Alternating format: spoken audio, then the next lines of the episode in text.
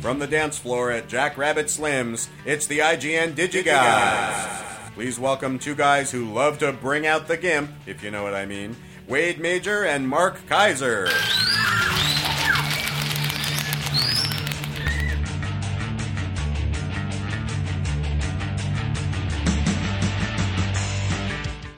And uh, how was your week? My, I, I went to a high school reunion. Uh, and how was that, Wade? It was exactly like uh, the uh, the David Schwimmer film uh, Dog Water that was retitled something that I can't remember right now. Dog Water? I remember. It was, it was originally Dog Water, but uh, it was like While You Were Away or While You Were Gone, some generic horrible title they changed it to. But actually, really good movie. If you haven't seen it, Liev Schreiber dances through most of the movie, does eighties dancing. Lara Flynn Boyle, very funny. It was just like that, exactly like that. Couldn't you know, believe Wade, it. So bizarre. Anyway, yes. I, I want to know what, what what you think of something. Tell me. Uh, communism. What do you think of it?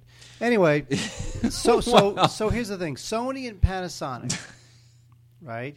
Now, this won't happen until two thousand fifteen. I know, Hopefully yeah. it'll happen sooner. Yeah. But in two thousand fifteen, Sony and Panasonic are merging. Are hoping to release a new disc format which will hold at least three hundred gigs. Because as you know, Blu-ray tops out. If you want to like, yeah. Blu-ray tops out at about one hundred twenty-eight gigs. That's if this, you quadruple layer your disc. Yeah. But now Sony and Panasonic are developing a new Blu-ray optical disc format, Blu-ray, yes. which is good, which will hold at least three hundred gigs. Now, I hope they do it. It'll play in current Blu-ray players or not? Not, not uh, do not know yet. Okay. Do not know yet. But the good thing is that at least Sony and Panasonic, at least they see the value of packaged media. Yes, but you know what that's all about, don't you? It's all that, about that, that's uh, not selling packaged media. No, that's about selling that's T Vs. That's selling T Vs. Uh, yeah, that's about selling the, the you know ultra ultra H D four K televisions, which are not going to take off. Not even they, these companies have to at a certain point get acclimated to the idea that the the ridiculous levels of growth that they got addicted to during certain tech periods are never coming back. You cannot you cannot endlessly keep pushing people to spend thousands and thousands of dollars to keep upgrading their home theaters into home roller coasters into home spaceships. It's just there's a there's a top to this.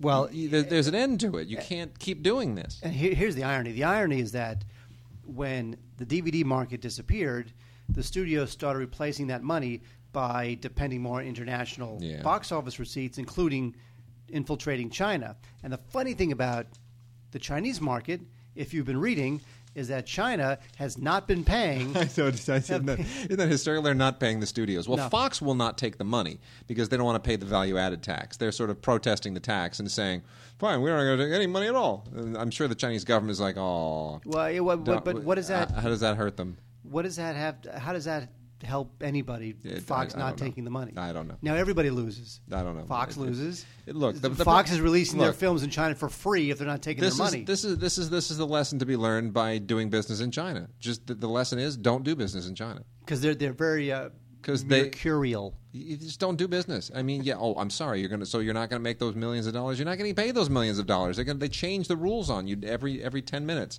Stop it. Mark, tell us about why we should be excited with uh, Star Trek: The Next Generation. Star on Blu-ray. Trek, that's where we trek stars. Um, we have here, Wade, they're starting to come out with these Next Generation D V Ds faster than I thought they would. They're really kind of cranking them out. I like are. that, right? Yeah. Can't beat that. Do it. Um, now we have Star Trek: The Next Generation Season four. Now Season four, as you know, is a good season because it's where their uniforms had collars. If their uniforms have collars, it's a good season. If their uniform looks like a T-shirt, it's not a good season. I'm just saying. I'm, I'm, I'm not. That that's I'm not, how I see it. Not disagreeing. Thank you very much. Now this is season four from nineteen ninety, uh, nineteen ninety, nineteen ninety-one. Uh, this is one of one of my favorite uh, seasons. They do get better as they go along, but I did like this one. I thought Data's Day was cute, where Data gets dancing lessons from uh, from the doctor. That was cute. Uh, I did like um, Night Terrors was not very good. I did like Cupid because it was it was Q and we all like Q, and uh, the Drumhead was also very good, which is a witch hunt about a witch hunt for a, a Romulan spy aboard the ship. And uh, there you go, good stuff in season four. Uh, the special features include a new uh, documentary and a conversation with the art department and a gag reel, deleted scenes. So season four is uh, pretty good. I do like season four. I think season I, again later seasons get better, but I feel that the show is really starting to take off now. and it looks good. The uh, the sound's been remastered seven point one, so that looks good. The um, high definition picture has been uh, the effects have been recreated and sort of improved over what was on the T V show twenty-two years ago, twenty-three years ago. So it's all good for Star Trek: The Next Generation season four. Now, if you don't want to spring for uh, Next Generation season four, which, by the way, I believe you should, then you should check out uh, Redemption. Now, Redemption was the season four cliffhanger that was re- that was resolved in in the first episode of season five. Much like Paramount released The Best of Both Worlds one and two on uh, D V D. So that you didn't have to wait to see part two of Best of Both Worlds. Uh, we have Redemption. I don't think Redemption is as good as uh, Best of Both Worlds, mostly because I'm not a big fan of um, Worf Klingon politics stories. And Redemption is all about Worf leaving the Enterprise to fight in like the Klingon Civil War. And there's a whole bunch of tr- troc rock ceremonies and all this stuff about honor that I just can't stand. Uh, so I'm not a big fan of Redemption, although the disc looks great, nicely packaged, uh, commentary with uh, Ronald Moore and uh, Mike and Denise Okuda, who, of course, are the keepers of all things Star Trek. So, um, you know, if you don't want to spring for season four totally, you can. I guess you can go ahead and get Redemption, but uh, I would just spring for season four. You know what I would spring for? Uh, spring for... Uh, oh, uh, hit the uh, mic. Uh-huh. You're lame. I would spring for the fifth and final season of The Dick Van Dyke Show on Blu-ray, because doggone it, this is one of the great all-time sitcoms ever. And uh, I'm just always amazed at how you can sort of trace all the people involved in this show to other shows, and it just takes you into Happy Days and The Mary Tyler Moore Show and all these other sitcoms. It's just absolutely fantastic. Uh, you know, nearly three dozen episodes uh, of just great classic television comedy from this final season, the final fifth season of The Dick Van Dyke Show. And uh, two of these episodes, by the way, written by Joss Whedon's granddad. Just want to point that out. Steve Whedon? No, John, John Whedon. Really? People don't realize Joss Whedon comes from, like, sitcom royalty. You know that, right? I, you, please explain. John Whedon wrote for The Donna Reed Show. He wrote for The Dick Van Dyke Show, uh, including two episodes in this season. Uh, his dad, uh, Tom Whedon, was a writer for The Golden Girls. And so Joss it's, Whedon, it's not like Joss Whedon really had a rough time breaking in. But, you know? But he did write and direct the third highest-grossing film of all time. Yes, he did, which I don't think is all that well-written or directed. But it's not bad. It's just it's as good as it needs to be. So, I liked Avengers. It's, it's a good fine. Movie. It's fine. It's fine. But he's you know it's not like he's a Spielberg. I don't I don't no. put him in like a class of great filmmakers or great writers. Uh, no, I just don't. That that I agree with. Anyway, uh, fifth season Dick Van Dyke Show includes the uh, T V Academy tribute to Carl Reiner featuring Gary Shandling, which of course has been on others, and uh, audio commentaries with Carl Reiner and Dick Van Dyke, which are great. Uh, audio commentary with Rose Marie, Larry Matthews, and Bill Idelson, which is terrific. And um, there's the uh, Don Rickles remembering his two-part episode, which is hysterical. I, Don Rickles, why, gosh damn it, why is he so funny? He's a million years old. He just doesn't, it get, he's just funny as he's ever been. I can't believe Rose Marie is still alive. I know. She's it, eighty-nine years old. Oh, that's wonderful. I love her. It just makes, it feels like the it feels like things are right in the world when Rose Marie and Don Rickles are still alive. It just does. Anyway, and this also includes a cast reunion from nineteen ninety-two's Comic Relief and a bunch of other stuff that is just loads and loads and loads of fun. Uh, Blu-ray is the only way to watch this show because you're watching it in better quality than th- these shows have been ma- were ever mastered in at the time. I mean, people who watch this on television live, people who edited this stuff on one-inch masters never saw it in this level of resolution. You're seeing this show as it was meant to be seen by the gods. Wow. There you Jesus go. Christ himself. That's right. Has, has, has approved this transfer. Damn it all. Yes, absolutely. Uh, um, Wade, season three of... Uh, I don't get it. I don't understand it. They're, they're, they're rednecks who have a duck call business and they're multimillionaires and people watch this on yes, television. I don't understand. Dynasty, season three. This Although, is on A and E and I don't understand. There's nothing artful or entertaining about this. This should not be on an arts and entertainment network. Have you... Uh, a, a, a, look, A and E stopped being artistic or entertaining a long time ago. Um, have, have Have you seen the, uh, the, uh, the post the outdoor uh, ads for Duck Dynasty season four? No. It says that the, t- the, the, the tagline, the cell line is "Release the Quackin." Yeah, That's actually pretty good. That's awesome. That is pretty good. Oh, Duck Dynasty season three. What can I say? It's uh, it's about a bunch of uh, redneck millionaires, and uh, they run a duck company. uh, you know, what can you say? I mean, look, these guys are very. Uh, people find them very entertaining. Um, there's some footage here that has never before been seen on T V. There's uh, a couple webisodes in here, a couple music videos. These guys are very entertaining. They look like Z Z Top. They all have uh, they all have big beards. And uh, look, it's Duck Dynasty. What, what what can I tell you, Wade? Yeah, it's a family operation. People like that, you know. It's uh, the only thing is that sometimes this stuff gets a little bit too manufactured. Like they, in this season, I think it was a, it was, it was a season finale. Actually, they go to Hawaii, and it's a little bit like, you know, if you really existed, you wouldn't go to Hawaii. So I don't know how real this reality show is. You know, oh, look, they're surfing in Hawaii just like they would really do. No, not even remotely. Or they start like, or like there's one episode where like they, they do yoga, they exercise, you know, like they're on mats. You're like, you, you know, that's just set up by the producers. Of course it was. It's not a reality show. It's just like a, let's let's take some, you know, there's a, uh, last week they, um, last week at T C A, the uh, critics uh, tour, yeah, uh, they announced, uh, Reels Channel announced a new reality show called Hollywood Hillbillies. Mm-hmm. Where they're going to take I, a bunch of people that. from Georgia, and they're going to plop them down in Hollywood. I'm kind of amazed that Reels is still kicking. I'm so I, am I. I am. Well, they're obviously trying to uh, do reality because they know the reality is cheap and it rates. So Banshee, the complete first season. This is Blu-ray with digital copy. This is a Cinemax original series, and uh, I, I don't quite know how I feel about this. It's uh, it's a little bit like Twin Peaks uh, ish. You know, the idea here is that there's a guy who's a, he's an ex-con, and he becomes inadvertently becomes sheriff in this small town of Banshee, and he's uh, looking for a woman, and uh, you know, this mysterious disappearing woman from years ago, and they, they, I, I won't get into all the details. There's all this weird noir-y twists to all this stuff, and that uh, they really, really mix it up, and they really, really tangle things up pretty well. Create a bunch of narrative knots that, of course, are what draw us back in constantly to watch these damn things, and. You know, it is very Twin Peaksy. It just seems to be aware of the fact that it's Twin Peaksy, but it's not super weird like Twin Peaks. It's just uh, a little bit, you know, eccentric like Twin Peaks. Decent action, very nicely done. Uh, I just think after the, uh, this first season, it needs to sort of, you know, start to show its hand a little bit and show us where it's going to go. A lot of bonus features, um, which will only be of interest to people who've actually seen the show. So. Otherwise, it's it's decently transferred. Uh, I don't think it's the best shot show in the world. You know, they clearly a- H B O is is saving their best stuff for H B O. They this the shows that they greenlight for Cinemax are very Cinemaxy. So you know, it has or as we used to call it, Skinemax. Oh yeah, too soon. Uh, you know, it's hard to be a political show in the age of Aaron Sorkin, but uh, boy, they tried over at U S A with a show called Political Animals, which is actually not that bad. It's uh, Sigourney Weaver plays a uh, basically plays Hillary Clinton. She plays a woman who uh, was a former first lady, and she ran for president, and now she's Secretary of State. And it's the thing with this show, unlike Sorkin shows, is that this one is kind of fun.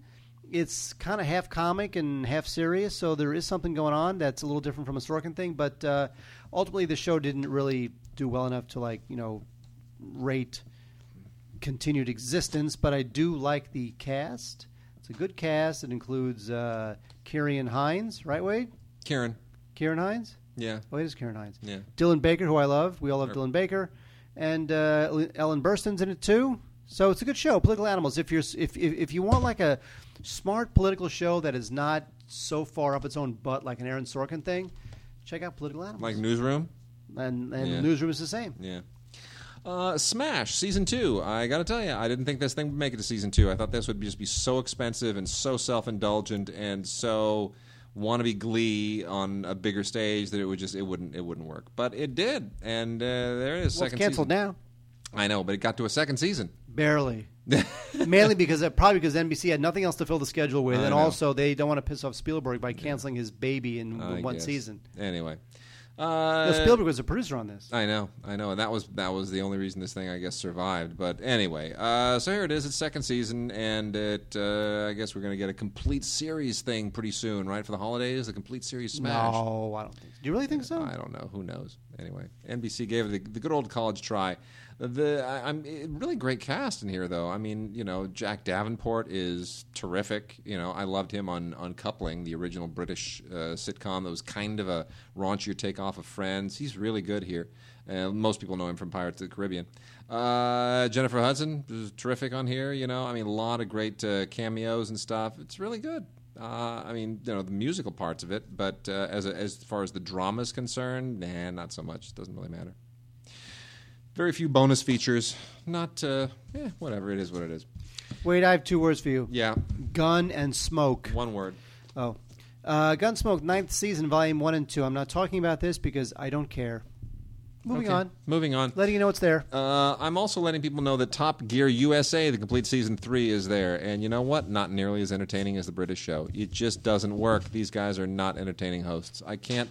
I, I find nothing interesting. Even the cars don't interest me on these the American show. Not in the least. So I was, you know what? I, I, was on a, I was on the website looking at um, the uh, Tesla.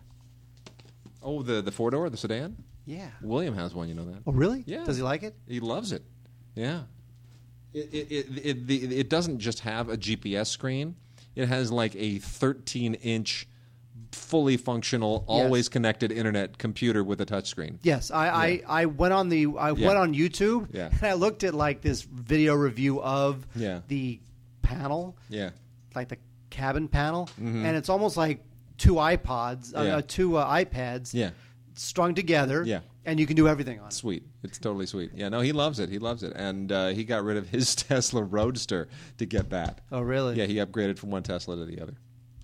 And that's, I know. The, the, the people we know. Yes, yeah, the people yeah. we know who have more money than we do. I know. Uh, wait, real quick. Uh, Twilight Zone Season four is on uh, D V D. I again. Again. We just talked about this a couple weeks I ago. I know. They're just shooting them out. They're shooting them out nonstop. Well, they might as well because you know what? The entire series, like we said last time, is available on Blu-ray. You just get that. Yeah. But, but, the but a, lot of people, season, a lot of people still, they, they're still stuck with their D V Ds, and the individual seasons on D V D have not been available for a little while. So these are all being reissued in nice new packaging and, and uh, rather spanking. Yeah, but the The weird part is that season five is uh, season four is kind of not a great season for the show. I mean, there was some good uh, Dennis Hopper's in it, Burgess Meredith, of course, who, who did a bunch of Twilight Zones is in it, Burt Reynolds, uh, Jack Klugman, uh, Robert Duvall. I, I don't know that this is my favorite season, but uh, I, if you're a complete, if, if, look, if you're a completist, just buy the damn Blu-ray. And Showtime's final season of The Borgias is out as well. Uh, I don't know that this really quite took off the way that they had hoped that it would. Um, But it's still a pretty good show. Uh, you know what? Uh, by, by the way, the transfer for the Borgias yes. is gorgeous. Borgias, gorgeous. Is it? It's, mm-hmm. it's, it's a, you, uh, oh, yeah. you don't uh, keep oh, your, yeah. keep your day job. Don't mm-hmm. go into hip hop. Don't oh, yeah. don't do that. Oh yeah.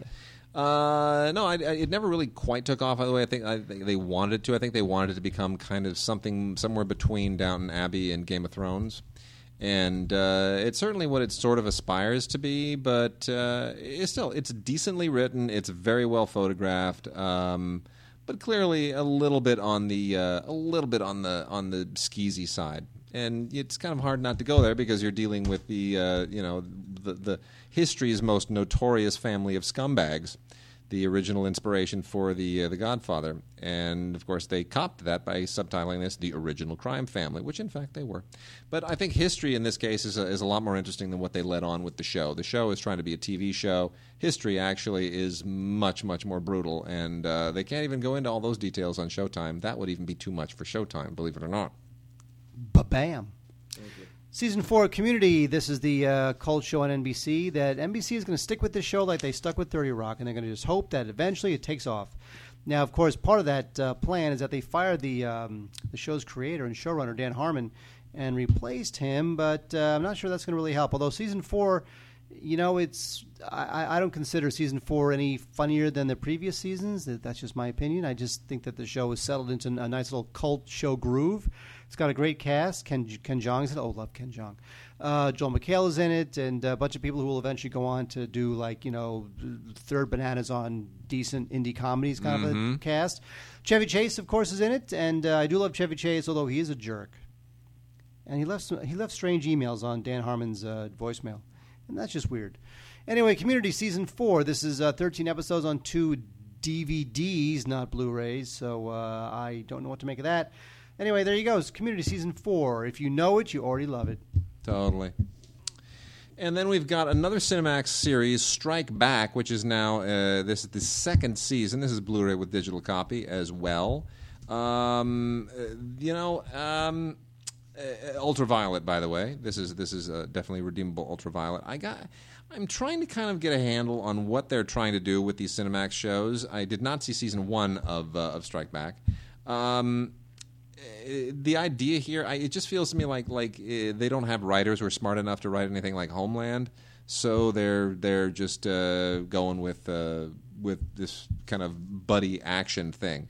High production value, some decent writing, some very good directing, but you know the, the whole idea here is it's it's probably like Two Guns. It's just it's you know a British special agent and uh, like an American mercenary, and uh, you know these two guys hook up and they just they fight bad guys, and they're you know uh, it's all set in in Africa and in, you know these inclement environments, and we're supposed to kind of feel like the urgency of the modern geopolitical world and the pressures therein. But I don't know, it still feels it feels basically to me like I Spy with dirt.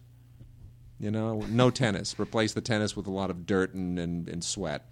And that's what it kind of feels like. Uh, so, you know, and when, and semi-automatic, you know, weaponry and, and whatnot. I don't know. It uh, this show also feels like it needs more time to breathe and mature. So we'll see.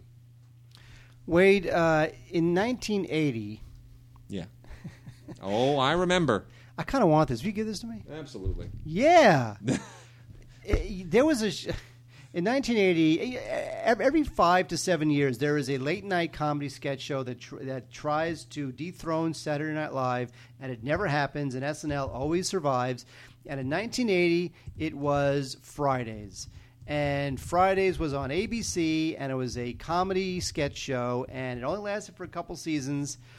Uh, but it had some great talent that would eventually go on to great things, like Larry David and Michael Richards. The rest of the cast is a bunch of nobodies, but we have the best of Fridays. This is sixteen episodes of the comedy show. This not only has a bunch of Michael Richards and a bunch of uh, Larry David, it also has some great musical performances from uh, Devo, Tom Petty, The Cars, uh, The Clash, Dire Straits, Pat Benatar, Kiss. I remember I was so young then. I, I, I mean, how old was I when this thing came out? Um...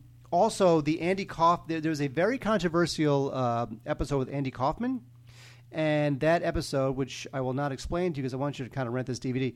This uh, episode is explained on the D V D in a special feature called "The Andy Kaufman Incident: What Really Happened." Um, and Fridays, people either loved it or they hated it. It struggled for two seasons.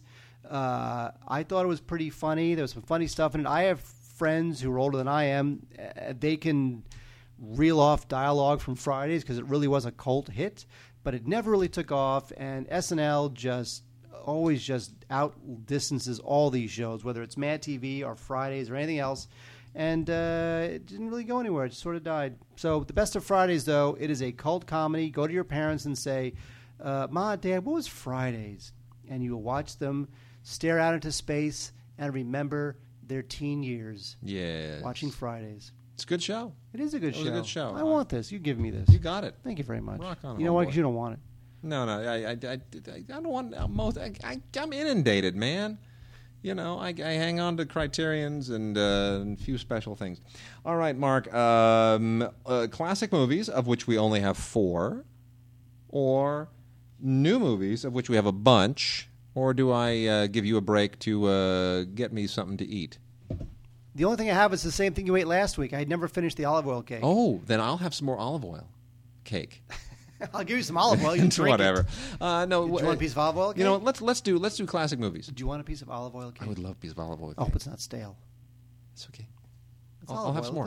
I'll have some more. That's fine. All okay. Right. I didn't have more last week. I was going to. That, that's true. You didn't. Oh, load me up on Lo- uh, load me up on water while you're at it. Oh yes, sir. Anything else? Um. Uh-huh, yeah. Uh yeah. Beef bourguignon. Yeah, please, please. Yeah, let's do that. All right, real quickly. I'll, then while you're doing that, I'll roll through a few of the uh, the KidVid stuff uh, that we didn't get to last week. Uh, Blu-ray, D V D, digital copy combo set, full length movie premiere of My Little Pony: Equestria Girls.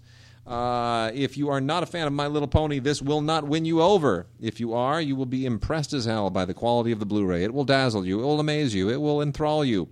and it is still My Little Pony. Uh, but yeah, it's it's you know for, for little girls, and I'm assuming my little girl probably will not want to see this because I'm going to expose her to kung fu movies as soon as possible, so she will not have a taste for uh, My Little Pony.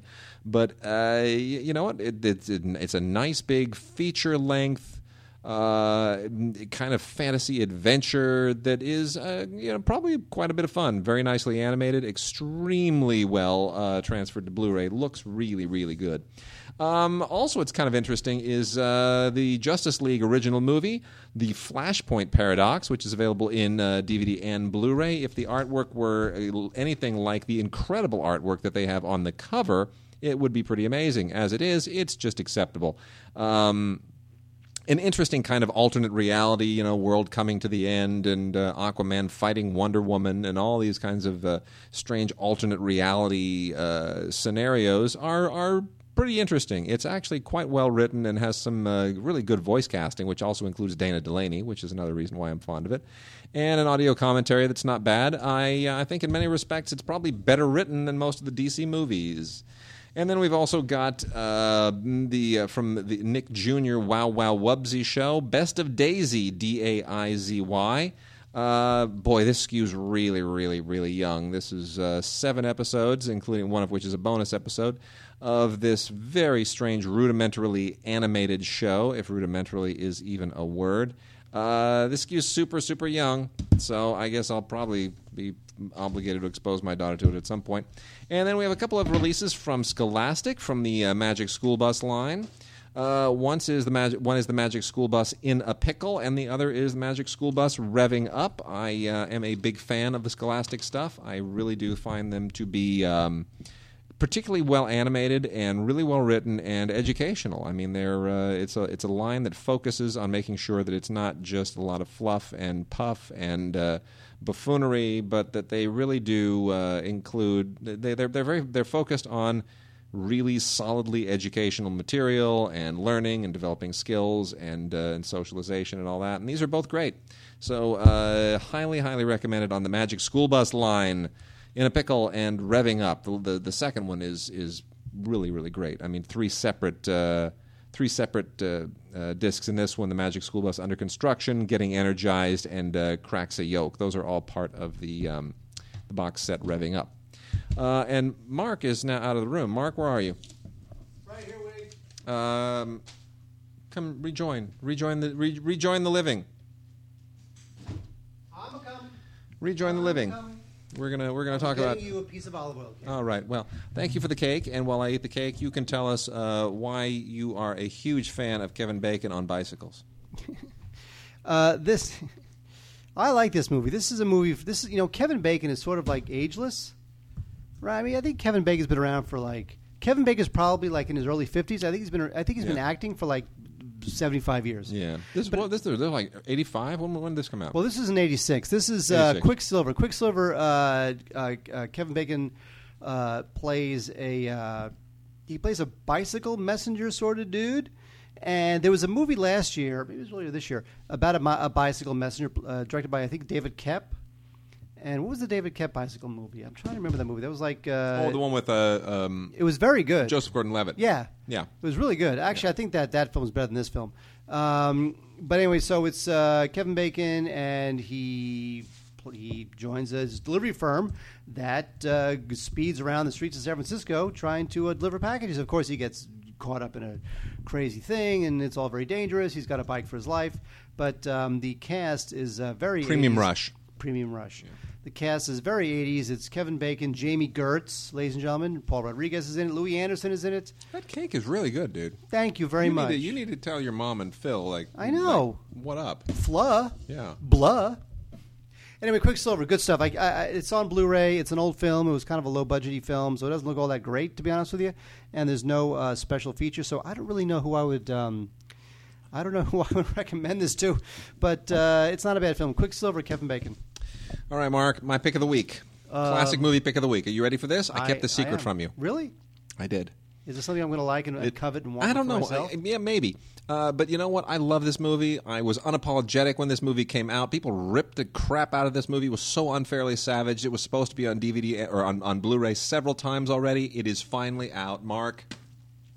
Ish- yeah, Ishtar has arrived. Awesome. Um, I, I'm I will unapologetically praise this movie. This movie was ripped only for one reason, because it was forty million dollars. It was over budget. It was over budget. But you know what? Elaine May was, I have to say, Elaine May, by all accounts, was a little over her head, and she didn't really get along with the cast. I think that Warren Beatty, I don't, I, I'm making, I, I'm not really talking from total strength, but I don't know if Warren Beatty was ever really comfortable with her directing the movie. He I don't wasn't. know that she, he ever he thought that she was, he was up to the task. Well, there are, there are tons of situations like that.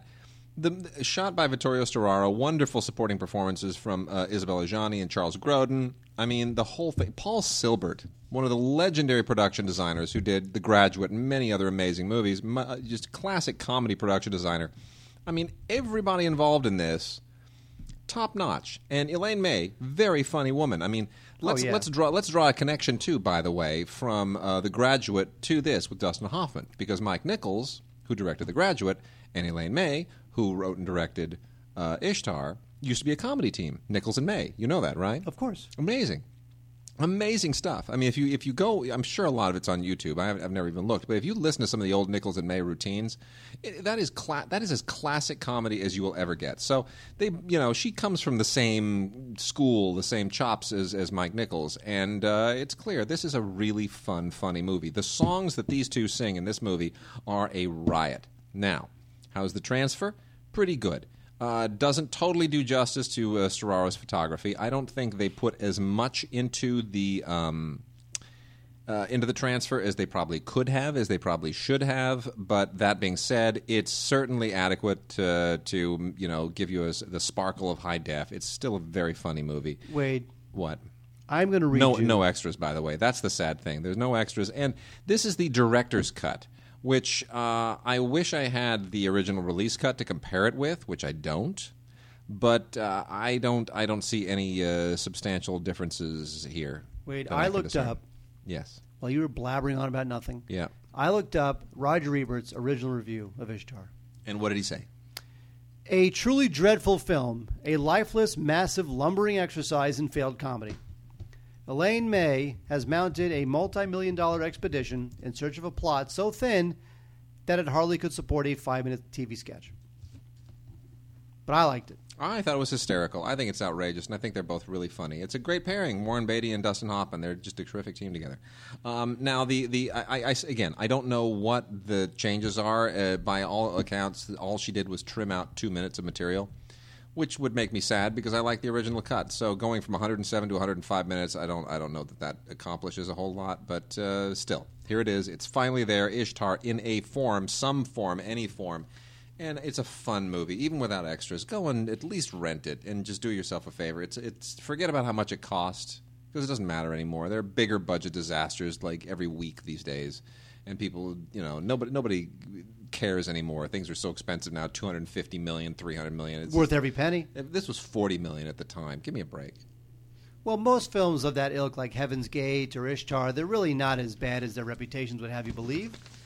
You know, it's just... No, uh, they're not. And certainly Heaven's not Titanic. Titanic was... Remember when Titanic came out, it was, for months and months and months, it was considered like it was going to be the biggest horrible disaster yeah, ever. Yeah, no. And and when that first review came out, I think it was Newsweek. Newsweek, mm-hmm. The very first review of Titanic came out, and it was a pan. And leading, coming after months of bad publicity, we thought Titanic will be literally the biggest bomb. Yep. It'll, it'll, it'll eclipse Cleopatra by tenfold, and of course, it turned out to be Titanic. We've got, to, and then wrapping out our uh, our classic movies are a couple of box sets. Um... One, with, there's a theme here, Mark. One of them is an embarrassment to Asian Americans. The other one is a source of great pride. The uh, embarrassment is the one we're going to talk about first, the uh, yet another Charlie Chan collection, this one from Warner Brothers. There are just a, a gobs of... A, there's so many Charlie Chan movies that were made, it, it's impossible to keep track of them all. This is like the fourth or fifth box set of Charlie Chan movies. Um, and uh, you get four movies here. One of them starring Sidney Toler and the other three starring Roland Winters. Uh, both of them Caucasian and a uh, straight-up embarrassment in this in this role. I These are just bad mysteries on you top of everything You need to tell else. me. Anyway, the movies: Shadows Over Chinatown, uh, Docks of New Orleans, Shanghai Chest, and The Golden Eye. And uh, it, it's just these these they're like bad Hardy Boys mysteries, except with a with a fat white guy dressed up as a Chinese man. That's that's all these are. Wait, what does Charlie Chan have in common with Gosford Park? Uh, Gosford Park and Charlie Chan. Bob Balaban? Some, yes, Bob Balaban. Look at Wade. Bam! Bob Balaban played a film producer who makes Charlie Chan movies. Okay. Gosford Park, the Oscar-winning Robert Altman film. Anyway, no, there. They, here we go. Um, M G M had a Charlie Chan collection. twentieth Century Fox had uh, five Charlie Chan uh, collections, and Warner Brothers has had a. Uh, this is their second Charlie Chan collection. So, I mean, there are like dozens of these damn movies, and uh, over the decades, and they're all terrible. I'm just saying, I'm just pointing it out. Now, Mark, but Chinese Americans, Asian Americans can take a great deal of pride in what? Bruce Lee, the Legacy Collection from uh, the good folks at Shout Factory, who we always uh, enjoy. This is a whopping set, man. This is a beautiful-looking uh, box set.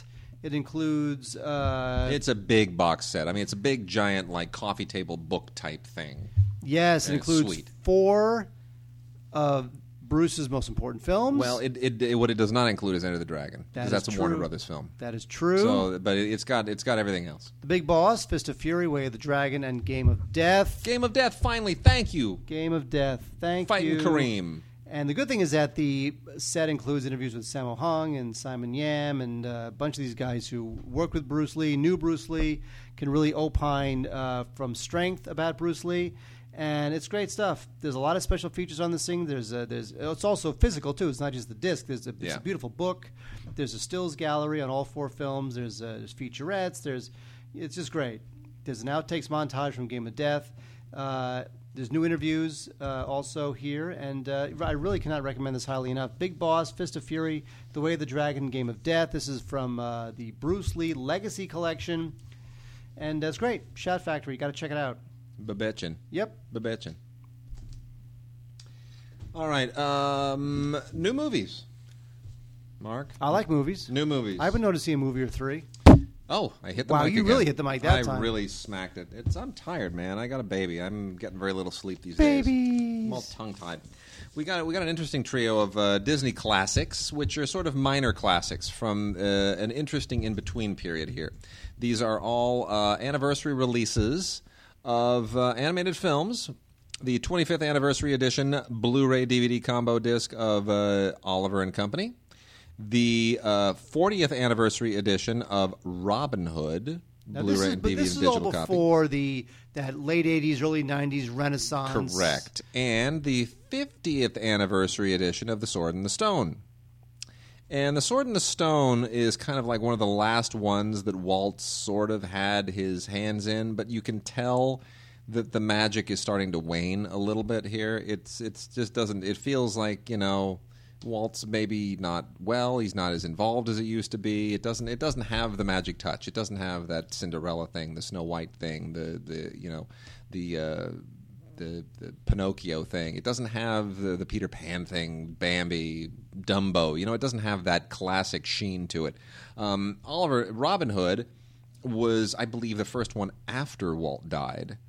I believe it was in development uh, beforehand. But anyway, uh, there's a lot of this stuff that is uh, that is also in the in the extras here. The most interesting stuff in the extras, which I uh, I really enjoyed, is the digital restoration stuff, um, because they really put all through all these uh, through the ringer. And the one that looks the best uh, is Robin Hood. Actually, Robin Hood just is a is a beautiful, beautiful looking movie. It really the colors pop, and the restoration just, just went to town on this. Um, but the restoration for uh, Sword in the Stone is is quite good as well. Anyway, Oliver and Company is an interesting one because Oliver and Company was.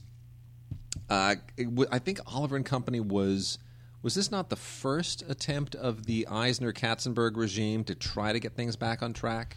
Um, I think Oliver, Oliver and Company was the was. first, and then they went to The Little Mermaid. I think Oliver and Company was the was the first one of those. Anyway, so all of this is kind of in between, you know. This is between the classics of yesteryear and the classics of, you know, that begin with the uh, with The Little Mermaid. So this is an interesting trio of films to release. They clearly did that on purpose, and uh, a lot of good extras on here. Um, and you know, if you're a Disney completist, then by all means these have to be there. But these are not top tier Disney, just so you know. But really good Blu-ray transfers across the board. Uh, first big new movie of the week is A Place Beyond the Pines. This uh, this film really split critics uh, a lot. Also, it didn't make much of a uh, dent in the box office, even though I it liked stars. It. I liked um, it a lot. Bradley Cooper, Ryan Gosling. I liked it too. It's a. It's and a, I didn't like uh, the, uh, the Derek Cianfrance's previous film with Blue, Ryan Gosling, Blue Valentine. Blue Valentine. I didn't. I didn't care for that. It was just like, okay, another one of these movies about a couple. You know, ooh, they're, they're struggling and they hate each other and they love each other and they're angst-ridden. It's, it just it was another one of those movies. But this I thought was pretty sharp. I really did. I mean, it. it there's a, there's a little bit of a leap of logic that connects these two otherwise disconnected stories across time. You know, you got the Bradley Cooper story and you got the Ryan Gosling story, and they, they there's kind of a thing, and I won't get any other any other details, but it really it's, it tries to be very, very epic and about fate and the tides of karma and all these sorts of things. But that said, uh, even though there is a leap of faith there, I think this is quite a good movie. It's I love the ambition of it. Even if it doesn't fully pan out, the ambition is huge, and that, that, that that's means true. a lot. And the, the good thing is that, and this probably doesn't, it won't be a surprise for people who like Blue Valentine, unlike Wade, but that, uh, but Cianfrance, the uh, director, he does not make a safe choice here. This is a beast of a movie, and it's a roller coaster ride, and it's not an easy film to sit through, and thematically, and in terms of... Um, In terms of scale, it's really an interesting film. I, I, I you know, I'm not saying it all works, but I, I really do appreciate the uh, the attempt, and I think that Bradley Cooper is really trying to shed that kind of pretty boy lightweight image. Yeah, and sure uh, he's doing a pretty good job of it. And a really good commentary by Cianfrance. Really good commentary. Uh, you know, he's a, he's a, he's an interesting filmmaker. So I'm gonna really I'm looking forward to what he does again. Even though I didn't like the first film. Uh, the guy certainly has chops. He knows what to do with actors, and uh, this impresses the hell out of me. So uh, good commentary. Looking forward to his next film. Uh, Wade, my favorite film of last year was uh, Take Shelter, which was written and directed by Jeff Nichols. I absolutely loved that film. That was great. It was a contemporary film, film of our time. And, a resonant film, and how and how is, is he keeping in? Uh, is he up to snuff with Mud? He is. It is a. It is. Because this is, film is this is like the independent hit of the year. This thing has made a ton of money. It has. It, it's it's a terrific film. Also, it's definitely a. Uh, it's a lateral move more than it is a. Uh, put it this way: if if he had done Mud first and then Take Shelter, you know, thematically, Take Shelter is the bigger. Film, the bigger story. Right. If he had done Mud first, then Take Shelter, we'd be just we'd be just praising this guy to the heavens. But having done Take Shelter first and then Mud, you feel it's more of a lateral move, but it's still terrific. I mean, it's it's it has it has a classic feel to it. Cool. It's about these two young kids who encounter a uh, this fugitive played by um, Matthew McConaughey, who's undergoing this bizarre career renaissance, and they uh, you know they decide that, that they're going to help him. They're going to help uh, this fugitive evade uh, bounty hunters. And uh, it's very kind of like Huckleberry Finn-ish in the way they these two kids kind of travel. I was hoping you'd say Huckleberry Hound. I was so right there. I, I was know. Like, I was, you, know, you know, as I was saying that, I was saying to myself, "Please don't say Hound. Please don't say Hound. Please don't say Hound." Oh, and normally I would say Hound just to, just because I'm just that guy. But uh, oh, no, my I. Darling. So uh, oh, I. I very, very highly recommend Take Shelter, and I also highly recommend Mud. I just think that Jeff Nichols is an interesting voice in American uh, independent film, and I think he's got a great classical style, and I just think this guy is so talented, and I'm really, I really hope he delays his selling out as long as he can. Well, this is one that I missed, so I got I got to go home and watch it now, because I'm, I, I obviously have to watch this for award season, don't I? Um, you know what? Uh, award season? Is Mud going to be in the running? Are people going to be nominating this for things? Matthew McConaughey? Matthew actor? McConaughey, maybe. maybe. Mm, yeah. All right. Uh, you know what? I thoroughly enjoyed The Sapphires. This one I did catch. Blu-ray, D V D combo pack here, and what a fun movie this is. Uh, this is one of those little, these little movies that the Weinstein Company just picks up, and they sell, they sell the hell out of it, and it is just so much fun. Good friend Claudius calls it, says The Sapphires shines brightly. She's quoted in the back. Beautiful. Um, this is actually based on the true story uh, in nineteen sixty-eight of an Aboriginal singing group from Australia that went to uh, sing for the U S troops in Vietnam. And uh, it's just wonderful. I mean, yes, it's a, it's basically, you know, like The Commitments with Aboriginal girls and uh, Chris O'Dowd, who was just so friggin' funny in uh, in uh, Bridesmaids. Bridesmaids, yeah. Uh, he's just great. He is going to be a real uh, a, a real hit in, in with you know in comedy movies. He's just he, he's just great in everything he does. He's their manager. Um, it's a wonderful movie. It just have it'll have you t- tapping your toes and dancing and uh, singing out loud. It is. It's one of those great old-fashioned, just crowd pleasers, and thank God the Weinsteins went and picked it up. I'm. They just. Otherwise, it would have just been uh, a little small, minor Australian gem, and uh, it's got that Muriel's Wedding feel to it. You know, it's maybe eighty percent Muriel's Wedding, and that's enough for me. Beautiful Blu-ray. Aw, Wade. Absolutely. The end.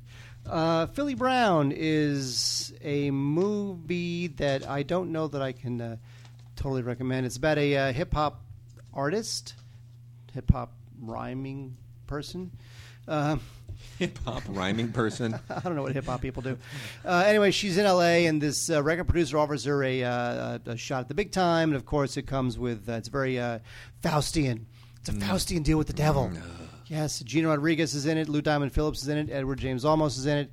And uh, I don't know what to say about this movie. It's uh, it's okay. It's okay. I, I you know it's um, what I like about it is that it's pretty heartfelt considering the subject matter, and it's pretty humanistic. I kind of like that. It's a little melodramatic, but uh, you know, I, it's, it's uh, if you like that kind of thing, I guess it's not bad. Love and Honor stars the uh, stars Thor's younger brother, Liam Hemsworth, otherwise known as the uh, the guy from. Um, The Hunger Games. Uh, the other, not the guy who's in the Hunger Games, but like the guy she leaves behind, right? He's, I guess he's got a role in the next movie, which looks equally as terrible as the first one. Uh, anyway, the uh, here's the deal. Liam Hemsworth stars in this movie about a couple of guys who go to Vietnam, and then uh, they go AWOL, so one of them can... you know, try to track down the girlfriend who dumped him. Uh, they, well, they've got to leave. They got a one-week leave, and then they overstay their leave, basically, uh, so he can try to get his girlfriend back. Anyway, and, you know, of course, there's another girl, yada, yada, yada. And uh, all of this against the backdrop of, oh, my gosh, what are we doing? Should we really be fighting this war? Uh, it's kind of tedious uh, because all of these themes about, you know, the, the, is the war right and so forth, it's, it just kind of recycles all of these anti-war Vietnam cliches, which we've seen so many times, and I don't know that wrapping them into a schmaltzy... Uh, who's the guy that writes all the really lame romances? What's that guy's name? All the... Uh, Books Nick, or... No, the, the, what he the Sparks. That Nicholas, Nicholas Sparks. Sparks. Yeah, wrapping it into kind of a Nicholas Sparks story doesn't doesn't make it more compelling. It just makes it kind of silly. But uh, what I do enjoy about this is Liam Hemsworth is, is the real deal. The whole That whole Hemsworth family, they're all talented guys. And uh, take him out of this. Take him out of the Hunger Games. Put him in something real. And please, is he broken up with uh, that with that uh, Hannah Montana girl? They, I, I, is that I, over? Know, that's a weird relationship. Is that over? Because no, she just not. deeply but, disturbs it's me. Like the, but they're, they're, they're never seen together. Uh, uh, they still. Uh, I don't know. His family had an intervention, and he broke up with her, and then they got back together again, or some damn thing. I got to stop reading Us Week, uh, Us magazine. Hey, imagine working for E. Oh gosh. uh, Black Rock is. Film that is should not have been made. No, um, Kate, Kate, Kate Bosworth is well. It's it, it's it has a, it has weird pedigree. It was written and di- it was um, co-written, directed, and starring uh, Katie Asselton. Now, Katie Asselton, I hope I'm getting her name right. She is married to Mark Duplass, who co-wrote the script. Mark oh, Duplass seriously is one of the Mumblecore guys. Now, oh. I like the Mumblecore films. Wade doesn't like them. I, I like them. I, I it, they're the types of films that I really want to hate them, but then I watch them and I kind of like them, and uh, so it definitely has that kind of very down home, gritty, independent feel to it. It's basically Deliverance for women, where three women, Kate Bosworth, Katie, uh, Katie, and uh, Lake Bell, uh, they go to this little island where they used to hang out as a as a kid, and the island, of course, is you know not empty. There's uh, these three guys, and a misunderstanding ensues, and they wind up being hunted on the island. So it's. Um, It's definitely got a lot of decent action and dramas. They sort of get into their relationships and how they were as kids. So it probably could have been a little bit more. In, I mean, Deliverance, of course, is the ultimate version of that kind of a film. So um, there's definitely some good stuff here, although I think ultimately uh, there's a reason why this didn't get much of a theatrical release, if it got any at all. Um, but anyway, Black Rock. It is a female Deliverance. All right. Female Deliverance. Yes. I guess that's a recommendation. Is it? Is it though, Wade? By the way, speaking of, you know, um, there was a documentary we covered on uh, on radio uh, a couple of weeks ago called Casting By. You, you you familiar with this documentary? Uh, you know what? I was in, I was invited to the screening, and we're like, didn't we already cover this? It's an H B O uh, H B O Films uh, thing. It'll show up on H B O eventually, and we'll talk about it on this show at some point. But there's uh, it, it's primarily a uh, a profile of Marion Doherty, the the legendary casting director in New York, who kind of you know found De Niro and and uh, and uh, Hoffman and uh, you know I mean all of them, like every major New York actor. She just she was the one who pioneered their careers. Uh, Christopher Walken. I mean you could go right down the line.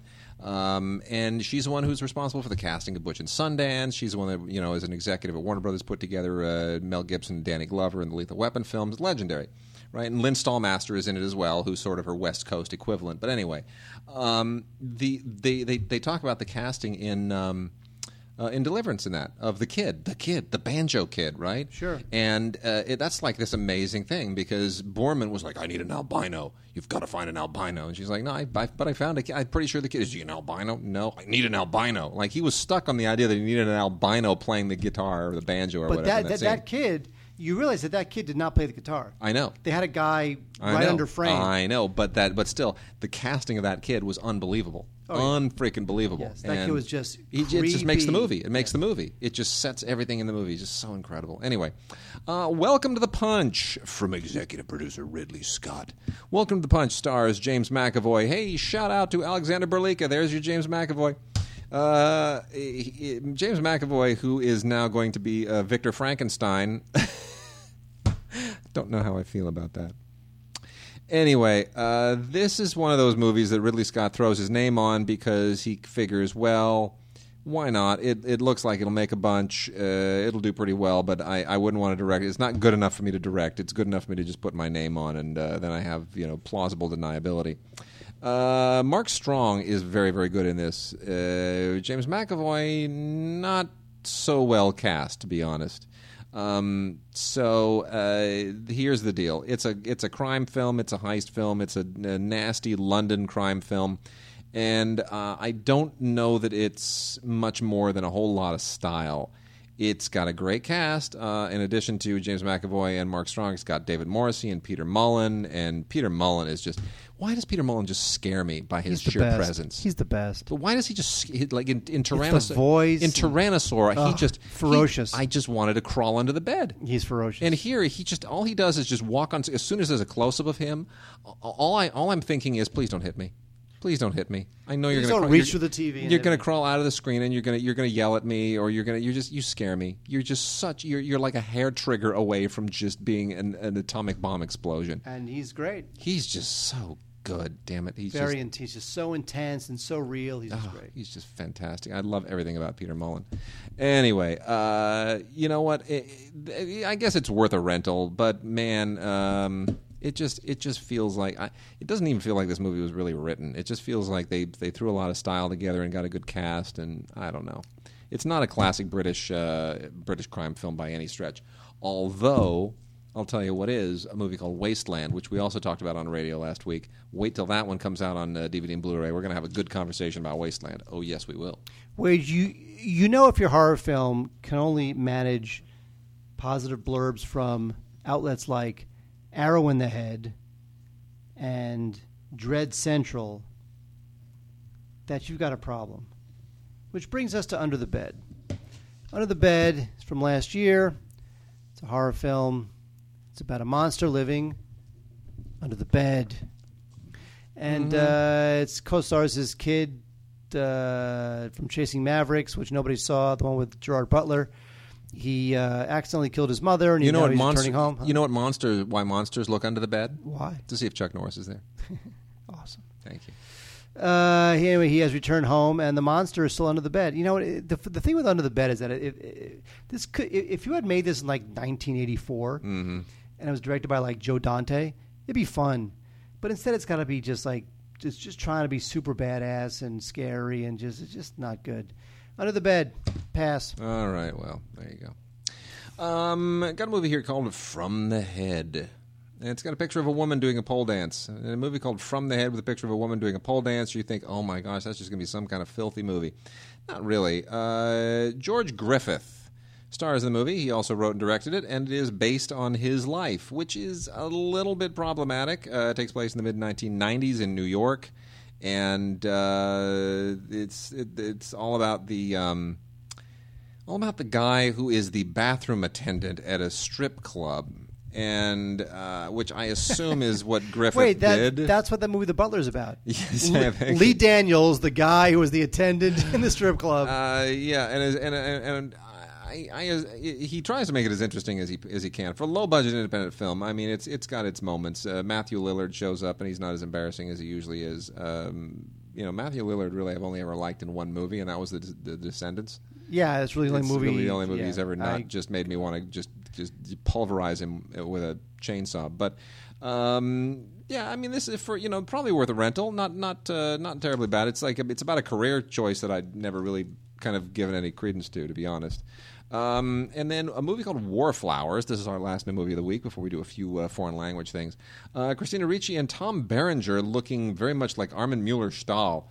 In a very strange, disturbing way. Tom Berenger has gotten uh, kind of swollen I know. And, and bloated. I, yeah, it's I, like Ray Liotta. Ray Liotta's gotten bloated and swollen, too. All those yeah, guys but, from that era. But Ray Liotta's still Ray Liotta. Tom Berenger is sort of not really Tom Berenger I anymore. Know. You know what I mean? He's, he's gone B-movie. Yeah, anyway.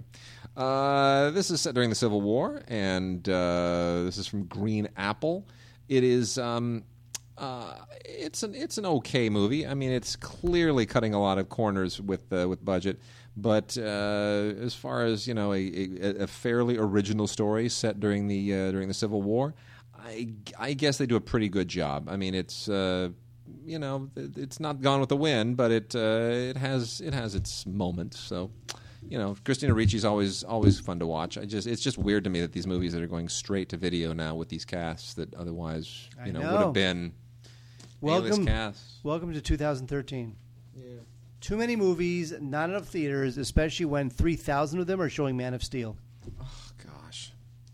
Tragic. Absolutely tragic. Uh, Vanishing Waves is a totally psychotic Lithuanian science fiction movie. It, I I said to the publicist uh, handling this, this is from Artsploitation Films, uh, that uh, imagine, imagine, I guess, kind of like a cross between... I guess if you if you imagine like an existential cross between Open Your Eyes and T H X eleven thirty-eight and, um, I don't know, uh, what else? Uh, The Lathe of Heaven. That's what this would be. Uh, it is called Vanishing Waves, and it is just, it is a total trip. It is a, it is just a screwy, weird, alternate reality, romance, bizarre trip with all kinds of funky nudity in it. Um... And I'll tell you, I'm not going to even try to direct the uh, pronounce the director's name, uh, Christina Buz something or other, Buzite or some damn thing. Anyway, uh, and I'm not even sure if that Christina is a man or a woman. I, I don't know, but I will tell you this: if anybody here had any guts and they were going to do a Logan's Run film, this is the director they should hire. Uh, definitely check this out if you love just total science fiction, off the wall movies that screw with your mind. Vanishing Waves is definitely one to check out. Wait, there's a um, there's an Italian director named Fernando DeLeo. Yeah, did a lot of gun movies. Did a lot of gun movies. In fact, uh, three of his gun movies are. Um, this is the com- second collection of them on yes. Blu-ray. Yeah, this is from the good folks at uh, Raro Video. This is Naked Violence, Kidnap Syndicate, and Shoot First, Die Later. Uh, Kidnap Syndicate, I think, is the most minor of these. Uh, Shoot First, Die Later is not bad. Uh, th- th- it's funny because there's, in terms of Italian films of that era, there's the giallo stuff, which is the horror stuff, and then there's some pretty interesting crime stuff. And some of this crime, some of the uh, DeLeo stuff influenced uh, Tarantino and John Woo. So it's not like no one knows who this guy is. In fact, if you are a complete and unbelievable Tarantino completist, uh, you may want to familiarize yourself with uh, Fernando DeLeo as the director. Uh, you know, not as cool as like you know, it's it's not like watching uh, you know, l- l- l- like it's not like watching Le Samurai or some really super no, cool no, no, no, no. French crime yeah. thing. It's not that good, but um, there's some fun little kitschy, cheesy thrills to be had, especially in Shoot First, Die Later. But if you never heard of him uh, and you're into um, Italian film, I don't know that I would start with this guy. But still, it is being um, it, and you know what? They put it on Blu-ray, and you got to give them a lot of credit for that. It's been on D V D before. These films have they've, they've been on D V D for a while, but, but now it's yeah, on Blu-ray. It's finally on Blu-ray. Yeah, which is kind of nice. nice. It's got it's got some extras in it, which is nice. A documentary, a couple documentaries, and a nice booklet with a critical analysis of uh, DeLeo's career. So you know what? If you're again, if you love John Woo, love Tarantino, want to see how they how they became John Woo and Tarantino, you might want to check out uh, Fernando DeLeo, Volume Two or Volume One. All right, we got three terrific foreign language films to uh, end up with. Uh, the first is the first of a of an intended trilogy of films, uh, the Paradise Trilogy, by director Ulrich Seidel, and this was in competition at Cannes. It's called Paradise Love, the first installment of the Paradise Trilogy. And uh, Paradise Love is a, is a, a really sweet film. I mean, it's inter- it'll be interesting to see how the uh, the other two films play out in this. Uh, it's about a fifty-year-old woman who becomes a sex tourist Uh, in Kenya, and uh, I will leave it there. I fill in the blanks. Go and figure out where that goes. That's uh, um, you know Ulrich Seidel. If you're familiar with his movies, it should be no surprise whatsoever that uh, that's how he would start a trilogy. A Night Across the Street is the last film made by Raul Ruiz, who. Uh, you know, our colleague Bob Kohler would probably want to decapitate me for saying this, but Raul Ruiz movies just bore the crap out of me. They they usually do. There's a few, like Remembrance of, of Times Past or whatever that that uh, the, the the Proust thing that he did. That that had some moments, but my gosh, he's made some boring movies, just some excruciating stuff. Um, this is no different. This thing is just painful to watch, but a lot of people love it. I mean, love it. So I'm going to back off, and I'm going to say if you're a Raul Ruiz fan, if you can handle all of his just uh, excessive, indulgent, stylistic, uh, meditative, metaphysical B S, this will be deeply meaningful to you. Uh, Cinema Guild released this, and uh, you know, far be it from me to tell Raul Ruiz fans that uh, they should not watch one of his uh, his final film. And then lastly, the must-have movie of the week, uh, The Earrings of Madame Deux, which is the brilliant Max Ophuls film, finally on Blu-ray from Criterion. Uh, this is just such a gorgeous movie. This may be the most beautiful movie in terms of camera work ever made. Uh, Max Ophuls was a genius at moving the camera, and it's like a ballet the way the camera moves here. And it's not even, it's not unmotivated. He just has the most elegant way of choreographing camera work. It is superb. Uh, the story itself is uh, is is a wonderful kind of uh, period eighteenth century aristocratic uh, kind of soap opera. Frankly, it stars uh, Daniel Darrieux and Charles Boyer, and uh, it, it's just uh, it's wonderful. It's almost like you know a, a French version of a Dickens thing. It's it's great, really a great film. nineteen fifty-three. Fantastic transfer here, and a lot of great extras. Uh, an introduction from Paul Thomas Anderson of all people, who uh, really loves the film. And then you get some interviews with some of Ophuls' collaborators, uh, an interview with uh, writer Louise de Villemorin about Ophuls' uh, adaptation of the novel that she wrote, and uh, an audio commentary with film scholars Susan White and Galen Studler. So it's uh, this is just fantastic, taken from a two K restoration. I know we, we talk, we've talked before about, you know, we prefer everything to be four K, but for the purposes of the Blu-ray, absolutely spot on. So The Earrings of Madame Deux from uh, Criterion, the brilliant Max Ophuls film, that is the pick of the week. You got to check it out. And uh, Mark, um, are we getting any closer to kind of deciding on an outro? Last last week I said uh, uh, cut and print. You didn't like that. Well, it's not that I didn't like it. It's that I feel like we should pick something that was given to us by one of our listeners. Well, I mean, I'm just I'm I'm reaching. I'm reaching for anything. Do you, well, do you have how about one? This? Uh, uh, Makoto Tsukishima. He's got one. Okay, what is it? Thanks for listening, and until next time, remember, thirteen times seven is twenty-eight.